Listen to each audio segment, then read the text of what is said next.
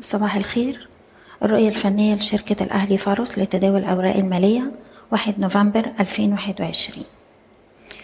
امبارح مؤشر إيجي أكسورتي تعرض لتراجع طفيف، قفل عند مستوى 11400، وده كان نتيجة تأثر بعض أسهم القطاع الصناعي، لكن أحجام التداول في السوق امبارح كانت منخفضة.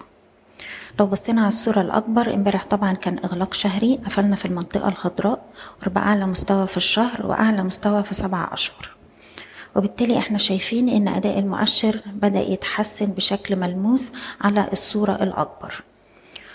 دلوقتي المؤشر بيستهدف مستوى مقاومته الرئيسي عند مستوى 11700، دي منطقة مقاومة هامة جدا بنتحرك تحتها من مارس 2020، وبالتالي اختراق المنطقة دي هيبقى ليه مدلول إيجابي على أداء المؤشر على المدى المتوسط والطويل.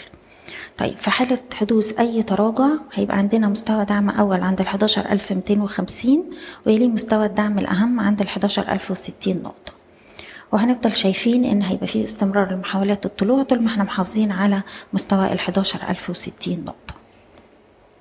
هنتكلم على بعض الأسهم النهاردة، وهي طلعت مصطفى، سبيد ميديكال، وعبور لاند. بالنسبة لطلعت مصطفى احنا اتكلمنا عليه امبارح ان هو في حركة عرضية على مدار شهر ما بين 7 جنيه و7.5.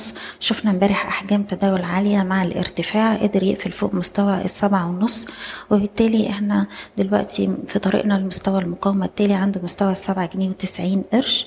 لو قدرنا نخترق المستوى ده باحجام تداول عالية، الطريق هيبقى مفتوح لمستوى 8.25 و8 جنيه و70 قرش.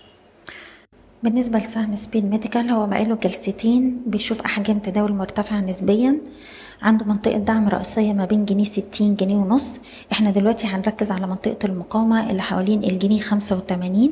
لو شفنا النقطة دي بتتكسر بأحجام تداول عالية هتبقى إشارة شراء، ويستهدف 2 جنيه و2 جنيه و10 قروش. بالنسبة لسهم عبور لاند، السهم ممكن نجمع حوالين المنطقة اللي ما بين 35 5 جنيه، والسهم بيستهدف مستوى 5 جنيه و60 قرش، دي منطقة مقاومة هامة اختراقها بأحجام تداول عالية، هيتارجت مستوى 6 جنيه و6 جنيه و30 قرش. دي الأسهم اللي كانت معانا، بنتمنى لكم كل التوفيق. إيضاح: الشركة غير مسؤولة عن أي قرارات استثمارية يتم اتخاذها بناء على هذا التسجيل. شكرا.